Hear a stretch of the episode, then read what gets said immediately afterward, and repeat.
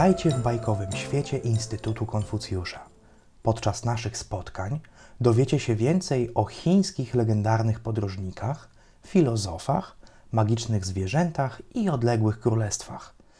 Zapraszamy wszystkich małych pasjonatów państwa środka do posłuchania opowieści z za Wielkiego Muru.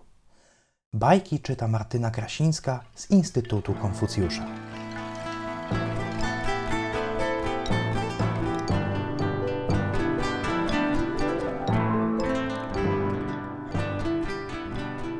Dzisiejszym odcinku opowiemy Wam o historii pisma chińskiego, będącego według legend najstarszym i największym systemem pisma na świecie.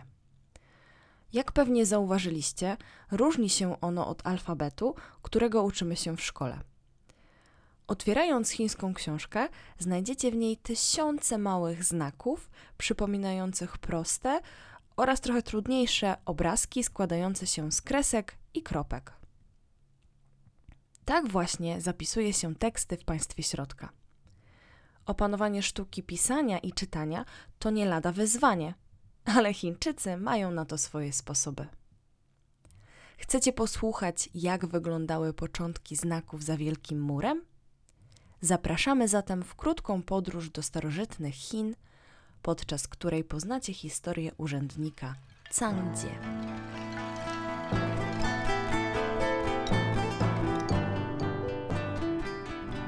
Bajka o Cangdzie i stworzeniu pisma chińskiego. Tysiące lat temu mieszkańcy Chin nie wiedzieli jeszcze, jak zapisywać litery i liczby. W jaki sposób w takim razie zapamiętywali wszystkie minione święta i zdarzenia? Najpopularniejszym sposobem było zawiązywanie supełków na sznurku. Każdy węzełek oznaczał jedno wydarzenie. Dla zwyczajnych ludzi prowadzących spokojne życie na wsi, taka metoda uwieczniania historii była bardzo prosta. Jednak sprawa komplikowała się na dworze cesarskim ponieważ kronikarze musieli dokumentować wszystkie ważne wydarzenia dla kraju, przykład wojny, powodzie czy budowę miast. Z czasem archiwum, w którym przechowywano sznurki z supełkami, zaczęło zajmować całe piętro pałacu. Urzędnikiem prowadzącym archiwum na dworze żółtego cesarza był znany z wielkiej mądrości uczony Cangdzie ale nawet on nie mógł przewidzieć, że po kilkunastu latach do archiwum dostanie się wilgoć i sznurki staną się bezużyteczne. Dla cesarza i mandarynów była to wielka tragedia. Cang Jie, widząc władcę pogrążonego w rozpaczy, zaczął szukać sposobu na trwalsze zapisywanie historii kraju. Żeby znaleźć rozwiązanie problemu, urzędnik postanowił codziennie odbywać długą wędrówkę do pobliskich lasów. Pomyślał sobie, że w końcu nic tak dobrze nie pobudza do myślenia, jak świeże powietrze i trochę ruchu. Pewnego zimowego dnia uczony zaczął przyglądać się śladom na śniegu pozostawionym przez leśne zwierzęta. Dostrzegł, że po odbiciu łap może z łatwością odgadnąć gatunek stworzenia, które przechodziło wcześniej tą drogą. Cangdzie przysiadł przy ścieżce, wziął do ręki kamień i zaczął na nim rysować różne kształty. Gdy skończył, zabrał kamień ze sobą i wyruszył z powrotem do wioski. Urzędnik całą drogę martwił się, czy ludzie będą umieli zrozumieć jego rysunki. Gdy przybył do domu, zawołał swojego ojca i zapytał: Ojcze, czy potrafisz rozszyfrować, co narysowałem? Starszy pan wziął kamień do ręki i powiedział: Synu, z tego co widzę, to symbole jelenia, królika i węża. Cangdzie nie posiadał się z radości i krzyknął: Jeśli moje obrazki odczyta każdy, to będę mógł na nowo udokumentować historię cesarstwa chińskiego. Ojciec jednak ostudził jego zapał i zapytał: A jak chcesz przedstawić bardziej skomplikowane pojęcia? Na przykład odpoczynek? To nie będzie takie proste zadanie, jak ci się wydaje. Po rozmowie z ojcem, Cang Jie zaczął intensywnie pracować nad poprawieniem swoich rysunków. Tym razem, zamiast kamieni, chciał użyć materiału, na którym będzie się łatwiej kreślić znaki. Zauważył, że w wiosce nie brakuje żółwich skorup i zdecydował się wykorzystać je do swojego pomysłu.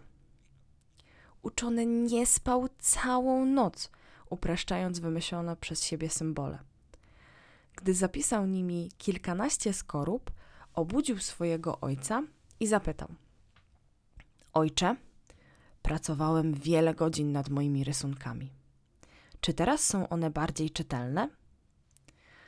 Starszy pan uważnie przyjrzał się pancerzom żółwi i ze zdumieniem odkrył, że znaki złożone z wielu kresek i kropek układają się w historyjkę, którą bardzo łatwo odczytać.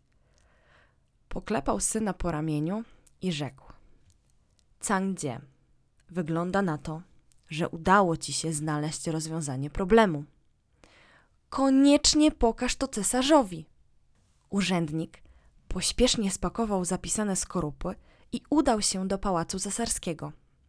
Gdy władca ujrzał jego pracę, kazał przywołać do siebie najważniejszych dworskich urzędników i rzekł do nich: Zebrałem was, byście zapoznali się z dziełem naszego Cangdzie.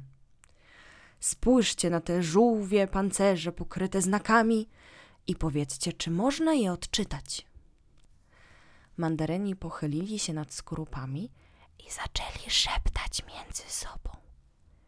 Po chwili jeden z nich przemówił: Cesarzu, jesteśmy pod wielkim wrażeniem systemu, który opracował nasz brat.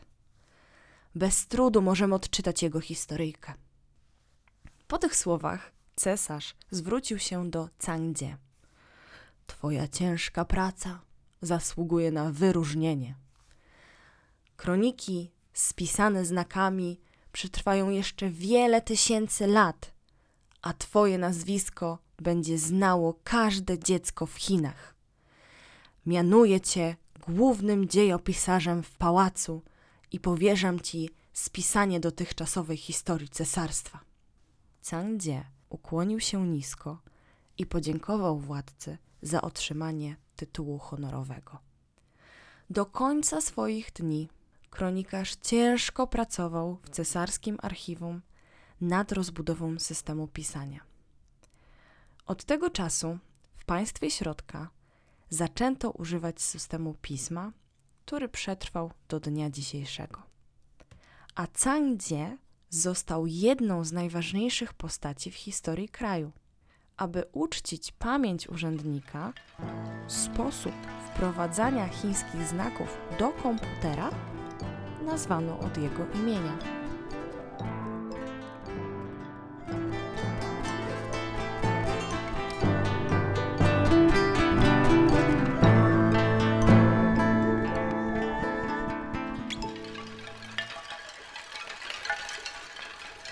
Jak wrażenia po bajce? Jeśli Wam się podobało, dołączcie do nas w kolejnych odcinkach opowieści z Za Wielkiego Muru. Do usłyszenia. Zaj dzień!